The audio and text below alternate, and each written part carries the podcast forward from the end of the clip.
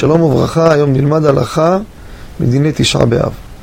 אדם בתשעה באב רוצה להריח ריח טוב, האם מותר או אסור? לקחת בושם, בלי לעבור על שיחה, לסוך את גופו, להריח אותו. לקחת בשמים ולהריח ולברך, האם מותר או אסור?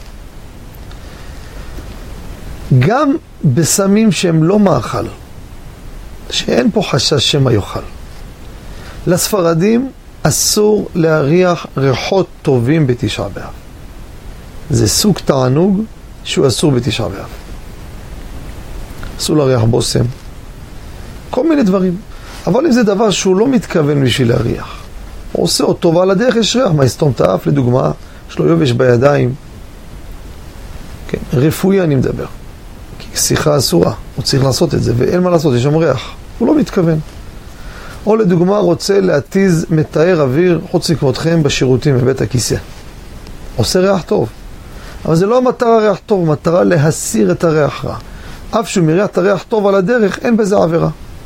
כי לא המטרה להריח ריח טוב. המטרה היא להסיר ולגרש את הריח רע. אז יהיה מותר. רוצה לקחת טבק כדי להשתחרר. שם טיפה באף. מה המטרה? לא בשביל הריח. בשביל להשתחרר, ככה זה מעורר אותו. אז אין המטרה ריח טוב, זה מותר גם כן. אבל להריח ריח זה לספרדים, אז אולי אשכנזים, המקל יש לו על מי לסמוך, להרי, לסמוך על הריח ריח טוב בתשעה באב, פוסקים אשכנזים יותר להקל בזה. גם אצלם מחלוקת, אבל אשכנזי יש לו על מי לסמוך, להקל, להריח ריח טוב. בשורות טובות וכל טוב.